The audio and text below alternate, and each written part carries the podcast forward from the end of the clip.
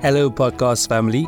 My name is Duncan Masiwa, and welcome back to another episode of our Farmer Mentor series brought to you by Farmers Inside Track. I hope you've been enjoying some of the forward thinking farmers that we've had in this special edition.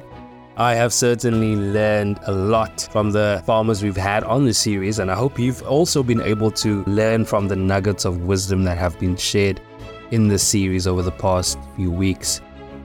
Now, speaking of forward thinking farmers, she's known as the Queen of Bonsmara cattle in Gauteng, and I'm really excited to be introducing her to you. Her name is Seline Hlabedi, and she's the founder of Ba Kwa-Hlabedi Farm. They operate on 489 hectares, and their farm is involved in the production of livestock, which include cattle and sheep. They also cultivate crops like maize, soya, and vegetable. But Mashabedi will tell you that their main income generators are cattle and maize. Let's hear from this pioneering farmer. Messalina Sabedi, Welcome. Good and you, thank you. doing very well. I called you Messalina Sabedi, but there's a nickname out here that they name you, Me Pinky. Where does that come from? Me Pinky comes from being the baby. Remember those years our mothers were getting kids at home. They were not going to the clinic for when you deliver the baby during their pregnancies. Now, the nurse who was assisting my mother, when I was born, my lips were pink. Wow. She was calling me Pinky Pinky until I grew up with Pinky. But funny enough, it's not my name in the ID. My proper name is Selina. I grew up being Pinky, but it's not a real name. It's a nickname from my nurse. and for some reason, it stuck all these years. Thank you so much for joining us. Your story is well documented. You've probably had this conversation a million times. Who is Ma Pinky? Let's get to know you a bit better.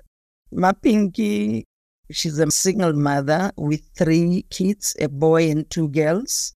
Ma Pinky, she's been a community leader for years in the townships. Ma Pinky went to school at lower primary to secondary. It was Mutsaning Lower Primary School. I went to Mabewana High School. And my last school, it was Sikanondwane. During apartheid, they used to call it Beirut. So I attended school there. Then I left my tertiary. I did it at UNISA, but I didn't finish off due to lack of finances. I then did my diploma of executive secretary at Pitman in Braamfontein. It's where I started my job as the secretary of the area commissioner of SAPS. I started working with George Fivaz during his exit. Then it was in Dadesilebi a little bit. And I've worked with Commissioner Pretorius, went off on a barracking pension. He got his pension. Then I worked for Commissioner Naidu and Commissioner Reddy. I then decided to quit. Before I joined SAPS, I was the lab technician at the UJ today. They used to call it Vista. I worked for eight years at Vista, quitted and joined the SAPS. Then, after 10 years, I quitted SAPS because I was working with community in the township. We opened up a feeding scheme for our needy people and I used to organize some business people around to fund the needy houses in terms of the groceries. And we started food parcels. And there was the outbreak of HIV and AIDS. We used to do some soup kitchens for those people. We then started a small garden at my yard. I had a big yard in Protea Glen. We were planting vegetables and feeding those people. Then later on, I saw the minister sending out a proposal of women coming on board with agriculture. Then I attended those meetings. I was an inspirational farmer by then, 2005, 2006. Ntate Mosunkutu, while he was the MEC of agriculture in GDARD, introduced the school garden. I was a board member by then of SGB. We then spoke to the school inspectors to give us a permission to use the land in the school grounds. They agreed with a letter from GDARD. We then established 60 school grounds. In 60 schools, we were planting only less a hectare, feeding those school children. Then social development came on board. We were supplying those vegetable. People were employed to cook at school for kids to get those food, but we never made any profit out of that. It was out of love. Then I joined WARD when the minister invited us to ICC in Durban, 2006 October. I became the chairperson of Joburg Municipality of Women in Agriculture and Rural Development. I then looked for a space to work on my own to make profit because you can't keep on giving without getting a profit to feed your own kids. I then joined WARD. I became the chairperson of the Joburg. I became the chairperson of the district. I then got a plot in Zuurbekom offered by one woman who was old and she said to me, look, let's work together here. I then organized all the women in Zuurbekom and formulated some different cooperatives with the different type of farming. We started working. You know, where you are more than five, always there are differences. Yeah. I then encounter problems because I was the only one from Soweto. Then moved out of that cooperative. Anaposa said to me, Me Pinky, I can see you've got a passion. I've got a bigger farm now. I'm joining Balimi Balikwa. We were given a bigger farm. While you are still marketing the farm, can you come and utilize my plot. It's a 2.5 hectare in Zero Barking Didir. I went there, she was doing piggery, but I was concentrating on vegetables.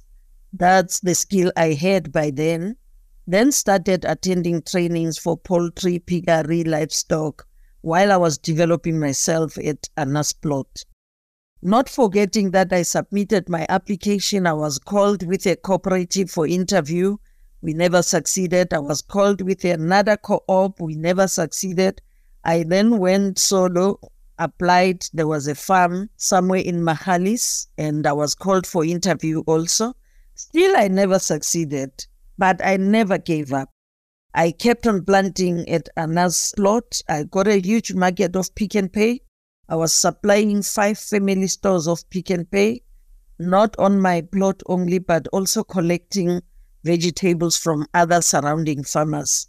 I was buying and supplying Pick and Pay. Sometimes the demand is too big. I will 1 a.m. wake up and go to the fresh produce market in Pretoria and Joburg to collect pick and pay orders, come back, package it, and go and supply to the stores so that I service the market for us because I was not supplying alone.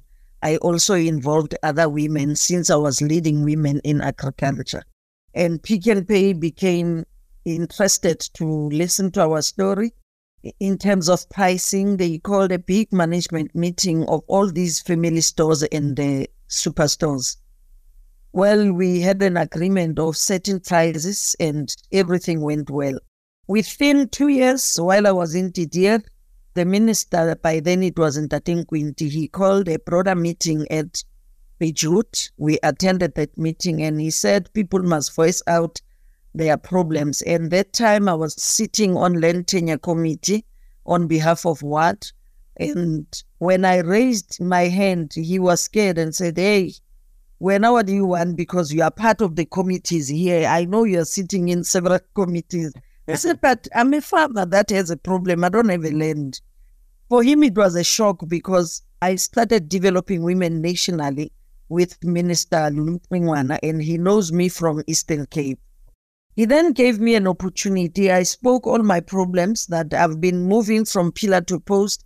I've been submitting my applications and I've been uh, submitting close to 110 funds. Most of the women are sitting in those funds. My term, it's not yet there. I don't know what's happening. He then said, ah, ah, where is the management of Gauteng?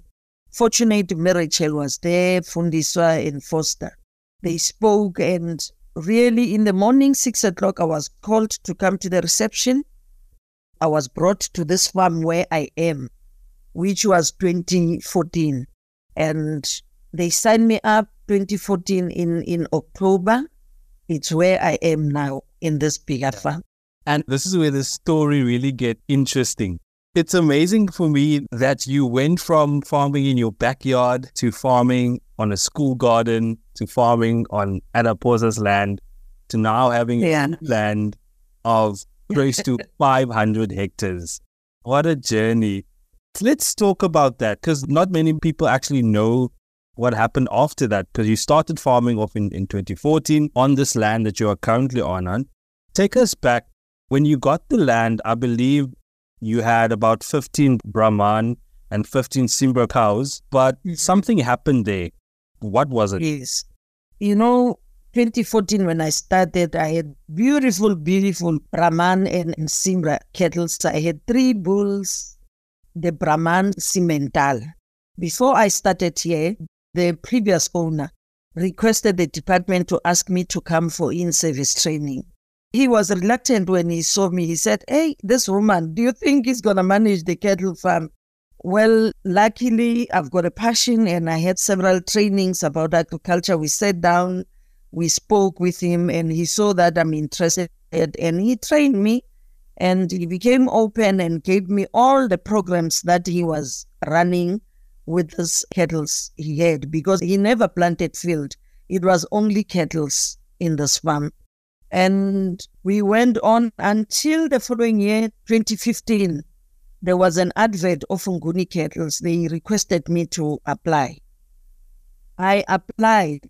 I had the feeding nutrition program and vaccination program for my kettles. Then I was introduced to Nguni. I didn't know that we've got a veterinary system. I was buying and vaccinating my own cattle buying my own medication with the program I was given by the previous owner. Then they requested the blood test of my animals. I said, blood test?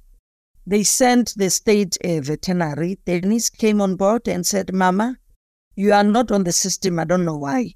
In this farm, it doesn't show us that you've got cattle here. And apparently it's a going concern farm. You know what? Let's talk to the land reform. I called my project manager, she said, No, no, no, you are the system. This farm was bought four years back before you came on board. And unfortunately, the person who was supposed to be part of that farm passed on even before signing. Maybe it's because of the names. Then they communicated as officials. I saw him coming with a kit, asked us to put the kettles in the kraal, did all the tests, took the blood test, came back the results. By then, the kettles in three years' time there were about 90. I never bought a kettle outside since I was farming with these kettles I found in this farm, and I never sold any. I was still having the the bulls, still having the heifers and the calves.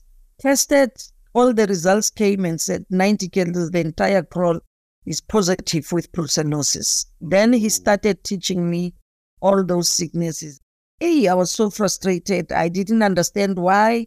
When he looked at my program of vaccination, he said to me, uh uh-uh, uh, don't ever use a certain vaccination, remove it from this, because that's why you don't see them being miscarried or getting sick or maybe refusing to eat those symptoms, you know, because of this type of vaccination.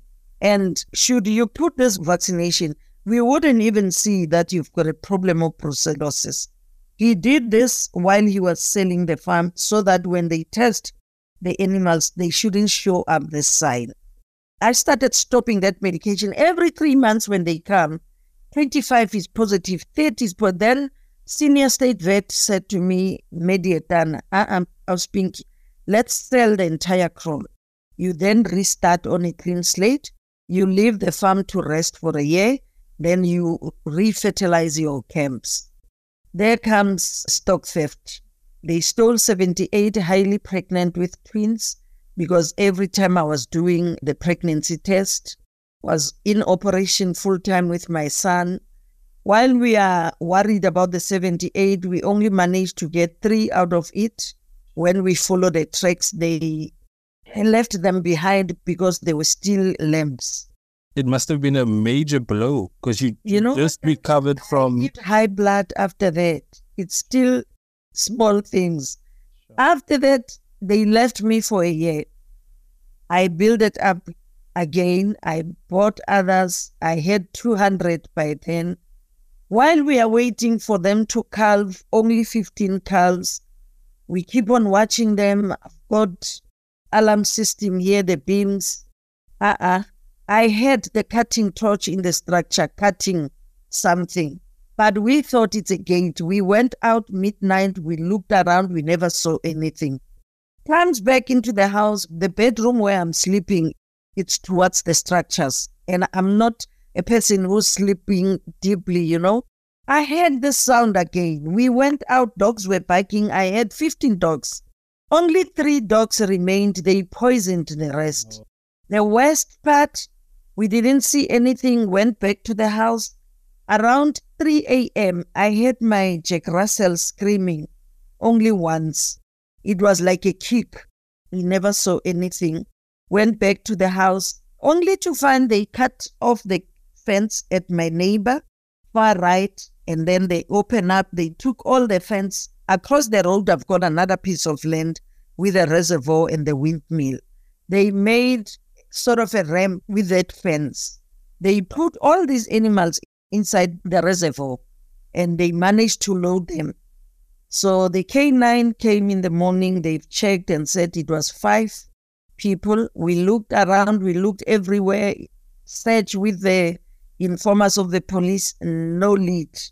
Lately, we found the lead to Vosloorus. When we went there, they were all sold.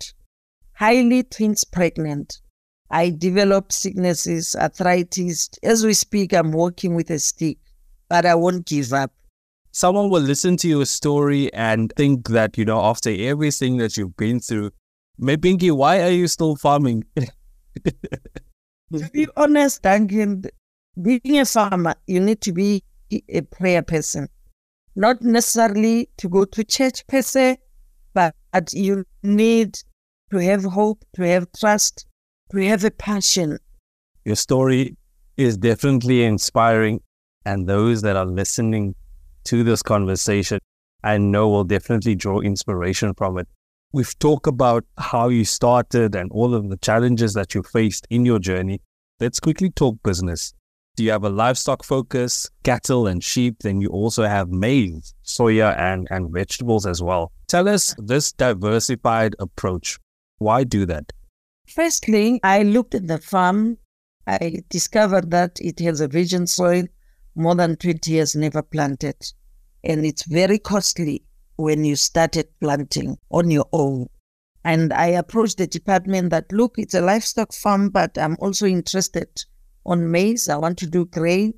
Grain, it's going to also supplement my animals because after harvesting, I will manage to manufacture my own feed I will just buy less supplements to mix with my leftover grain. Some I will sell them for cash flow, some I will leave them in the farm for feeding animals. So I started uh, manufacturing my own feed, creating jobs for other people because after harvesting, people has to pick up those crops that were left by the harvester. So, so far since we started, we employed about 38 people every year when we pick up maize on the floor. It's also building our cash flow. Uh, for me to be able to pay the chores of the farm, electricity, the workers, you can't stay without eating in the farm. That's another important thing. And remember, these farms mostly are damaged, the structures and the houses you need to maintain them. So that cash flow is helping us on that and also to keep the farm going. That's why I planted maize on 200 hectares. I divided by 100, it's yellow maize, and 100 I was putting soya. But now on 100 of soya, I've divided into 250, it's soya. 25, I'm putting the green maize. 25, it's a white maize. Why the green maize? Since after the COVID, we dropped our sales too much. And remember, we were affected by brucellosis. The new contract I'm with, Sernick, I'm not making any profit yet. So with the green maize, it will help us to sustain the farm. Just after two years, I'll be back on my feet again with my livestock. Thanks for sharing that because that's so important for a farmer to see that, you know, when one part of the business isn't doing well, in this case being livestock, be not making any profit yet, yes. that you do look at other options. And in your case, it being the maize and also the vegetables that you farm with. I cannot imagine, you know, that, you know, when running a diversified operation, water management must an important key to your success. How do you manage your water resources on your farm to not only support your maize cultivation and vegetable cultivation, but also keep the cattle hydrated? Remember, on maize, I'm planting grain, it's on dry land. I depend on rain on dry land. And on vegetables, I've got irrigation for one hectare. I'm just increasing it uh, slowly out of the cash flow I have. And the water dams that I have, the reservoirs, also assisting each camp, it has the water throw. And that water from the reservoir, they are also assisting in terms of watering the vegetable plot. I'm depending on that. And fortunate, the farm I'm in, it has enough water. It's not far from Vaal River. And when they put a borehole, recently GDARD just gave me one borehole to boost. I've got a pivot that since then still more than five years. Now they assisted with a borehole close by, just waiting for them to finish off. Then I can connect that pivot so that I'll be able to make another cash flow out of that pivot. But for now, I'm managing it well from the reservoirs to the water throws of the kettles. They do have water the whole day. They are not battling because I'm changing. Remember, I'm not using all the camps same time. I'm also leaving other camps for winter and autumn. I'm not opening this water to all of the water throws, only specific camps where the animals are. So yeah. let's talk about markets for your maize as well as for your soya and vegetables. Who are your markets? Where are they located? And maybe share some insights into your approach yes, um, to marketing. With the crops, my market is Sanders silos, Play King Ratsflay silos. It's where I'm taking my yellow maize and white maize and soya. But part of it, I'm also manufacturing my own feed for my own animals. And with vegetables, I've got formal and informal. The formal market with vegetables, I'm taking into the fresh produce market. I stopped supplying the pick and pay because change of management in the pick and pay it has killed some of us who made better arrangements before. The pricing is no longer good. I then focus supplying on Impala and subtropical in fresh produce market. There's a new youth, our own youth. They are planting and they are the agents also of the market. They are new. We have started supplying them, seeing how we will develop them because for us, it's a good thing to give our own black farmers a business from black to black. I'm not racist, but we are trying to develop our own youth because these young ladies are youth. I absolutely love this. You know, someone, you know, might be listening to the conversation and think a farmer as big as you, farming on the scale that you are, you shouldn't even be thinking about supplying to the informal market. But here you have Mapinki that's actually doing it why would you say, why is that so important? The informal market, we find it better than the formal market. Formal market, it has lots of red tapes. If the produce is from, I will make an example with the fresh produce market. They always complain about us not packaging well. They always complain about us being our products getting rotten earlier on the shelves and whatnot, and which is not true. I once planted the spring onion it was so beautiful. I took it to Fresh Produce in Joburg. I won't mention the name of the company. It was around 1 a.m. because I wanted to buy another veggies to supply at Pick and Pay. I went to the same shelf to buy my produce. They bought it at good price. You know, when they pay me, it was like out of the 10 rent that were sold to the people, for me, they gave me three rent per punch. I then said, why? Because I bought it myself. Before I even told them that I bought it myself, one of the workers on the floor told me that your spring onion is finished and it's needed urgently. But my worry is one, Mama. Please label your things because they take your produce, give it to Mr. Fansale or Mr. whoever, the white farmer, and take the white farmer's uh, spring onion that is not beautiful as yours, that is not taken care of like yourself. They put it under your company's name. We then discovered that they are swapping our produce. We then stopped supplying until we had a meeting with the CEO at the market, informed them about the whole scenario. They then monitor them and put our own black people in the markets to assist us. We then went back to supply.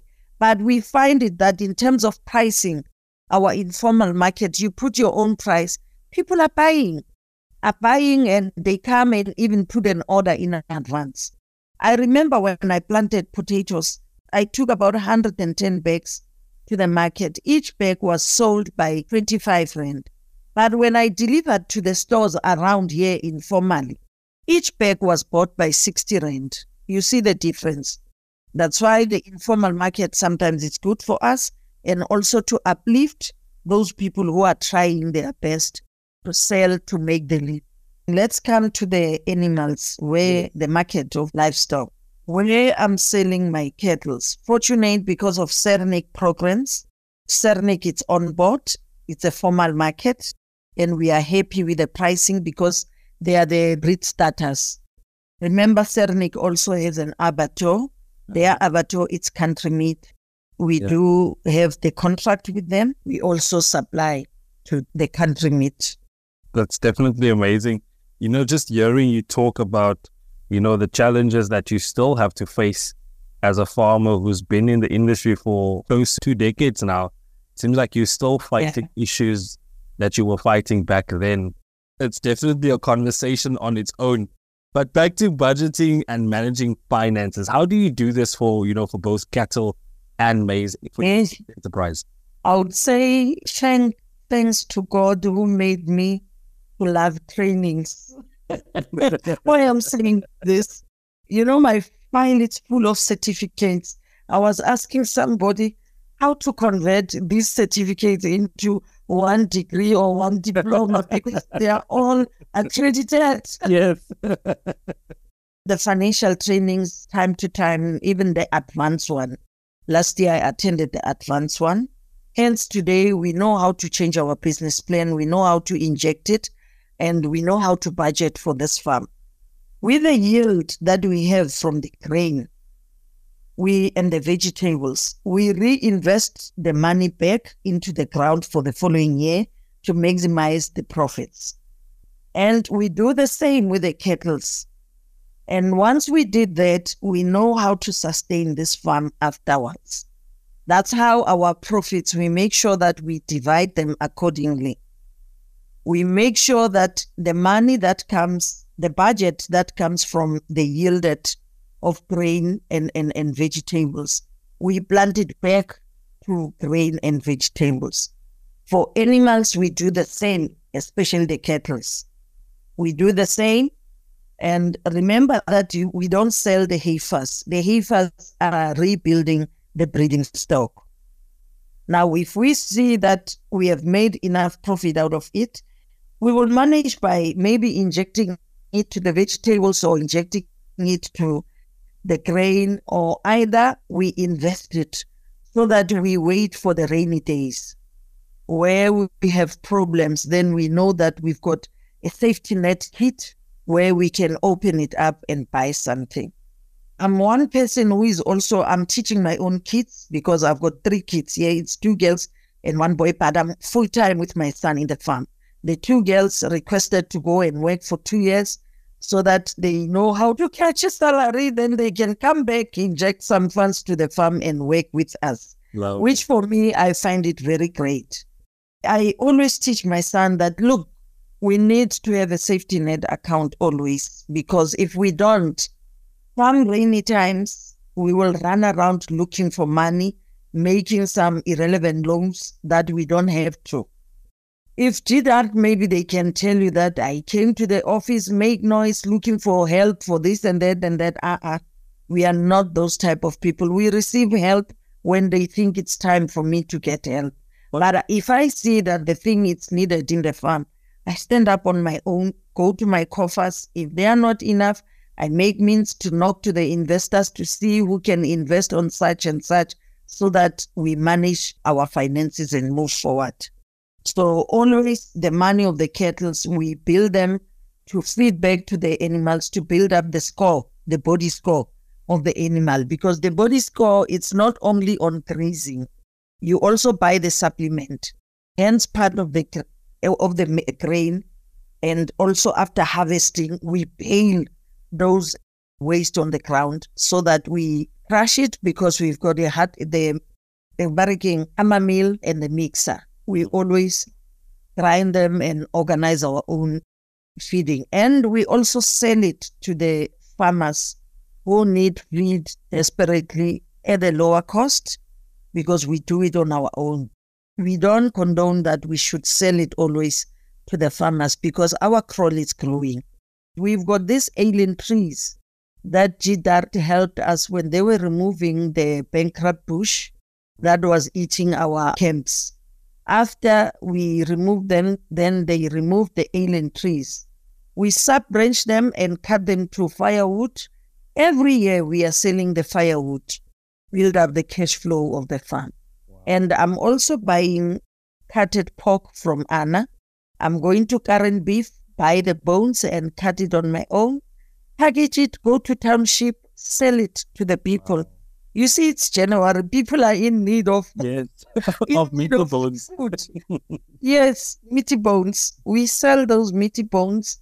Even trying to convert my double garage here into a mini butchery, but not to sell cash on the farm. We use it as a working station where we will be cutting, packaging, receiving orders, and supply. That one, I want to build it for my son to build his own cash flow. I am so inspired to hear everything that you've been through as a farmer and, and you know how you've grown over the years that you are what we call still a hustler to so many years. You know, Minister at some stage asked me, I can see you are limping, you are using a stick. How do you manage the farm? I said, you know what? This stick of mine is used to it, used to this farm, because without working out with this stick and hustle, the farm will never succeed. I am not sleeping and I'm always encouraging other farmers that it's not all about government to give you the freebies so that you sustain your farm. Go out, there are lots of companies there who are waiting for us to knock at the door it's not the department that will make you a commercial farmer, but it's you who will stand up and look for funds outside to make yourself a commercial farmer. Right, over to our farmer question. This week's question comes from Free State, Tobelo Mbele, and he has a question about agritourism. That's an interesting one. His question is answered by Mbongi Kuzwayo, who has recently introduced agritourism to a beautiful village in KwaZulu Natal. Let's hear from them. Hi, my name is Tibelombele. I run a 100 hectare maize farm with my father in Free State. My dad and I have been thinking about incorporating agritourism. What would you say? What types of agritourism activities are popular and could be profitable for our farm? Yes, my man. First of all, I want to know from Mr. Mpel, what is it that is around their farm that can attract people like nature, like hills, rivers, the forest maybe? Because if we talk about agritourism, we know that it's agriculture plus tourism. Tourism is a part of land, and that's where we can maybe, let's say, like the one that got some hills, maybe they can do the hiking on that one Maybe they can go in the forest and see the types of trees that people they don't know, maybe by names. Those things that they form part of tourism. The nature itself, you have to look at around his place. What is happening? Like here in Lalazi around the shore, like a tourism center, this one. So we've got Bulawayo, the homestead for King Shaka. We've got places like Eshowe, Eshowe itself, something with the history, with the tourism, along the tourism area.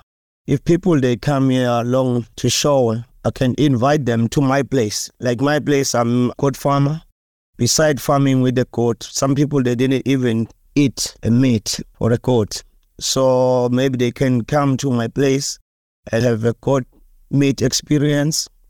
Maybe we can sit around bonfire and then they can talk and then we can see the nature. So for him, he must look around for his area, town as well. Maybe his town got some history, something that something that happened long time ago. Maybe he can embark on that one and try to to do something of that thing.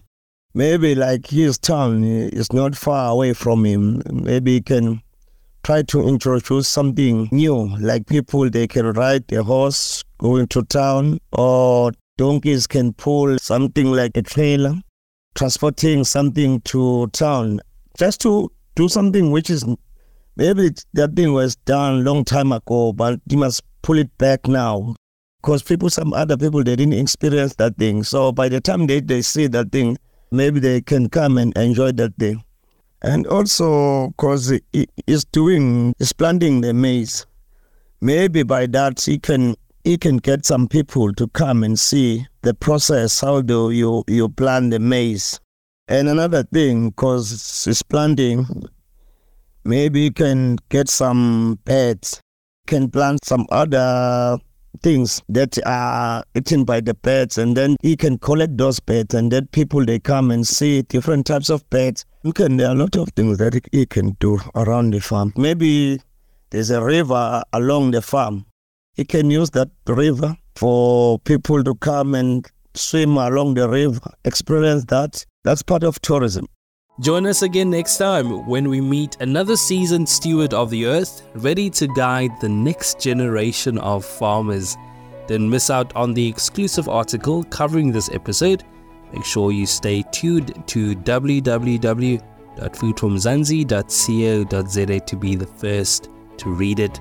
To our amazing audience of farmers and agriculture enthusiasts, thank you for joining us. And remember to subscribe to our podcast on your favorite platform of course, so that you can never miss an episode.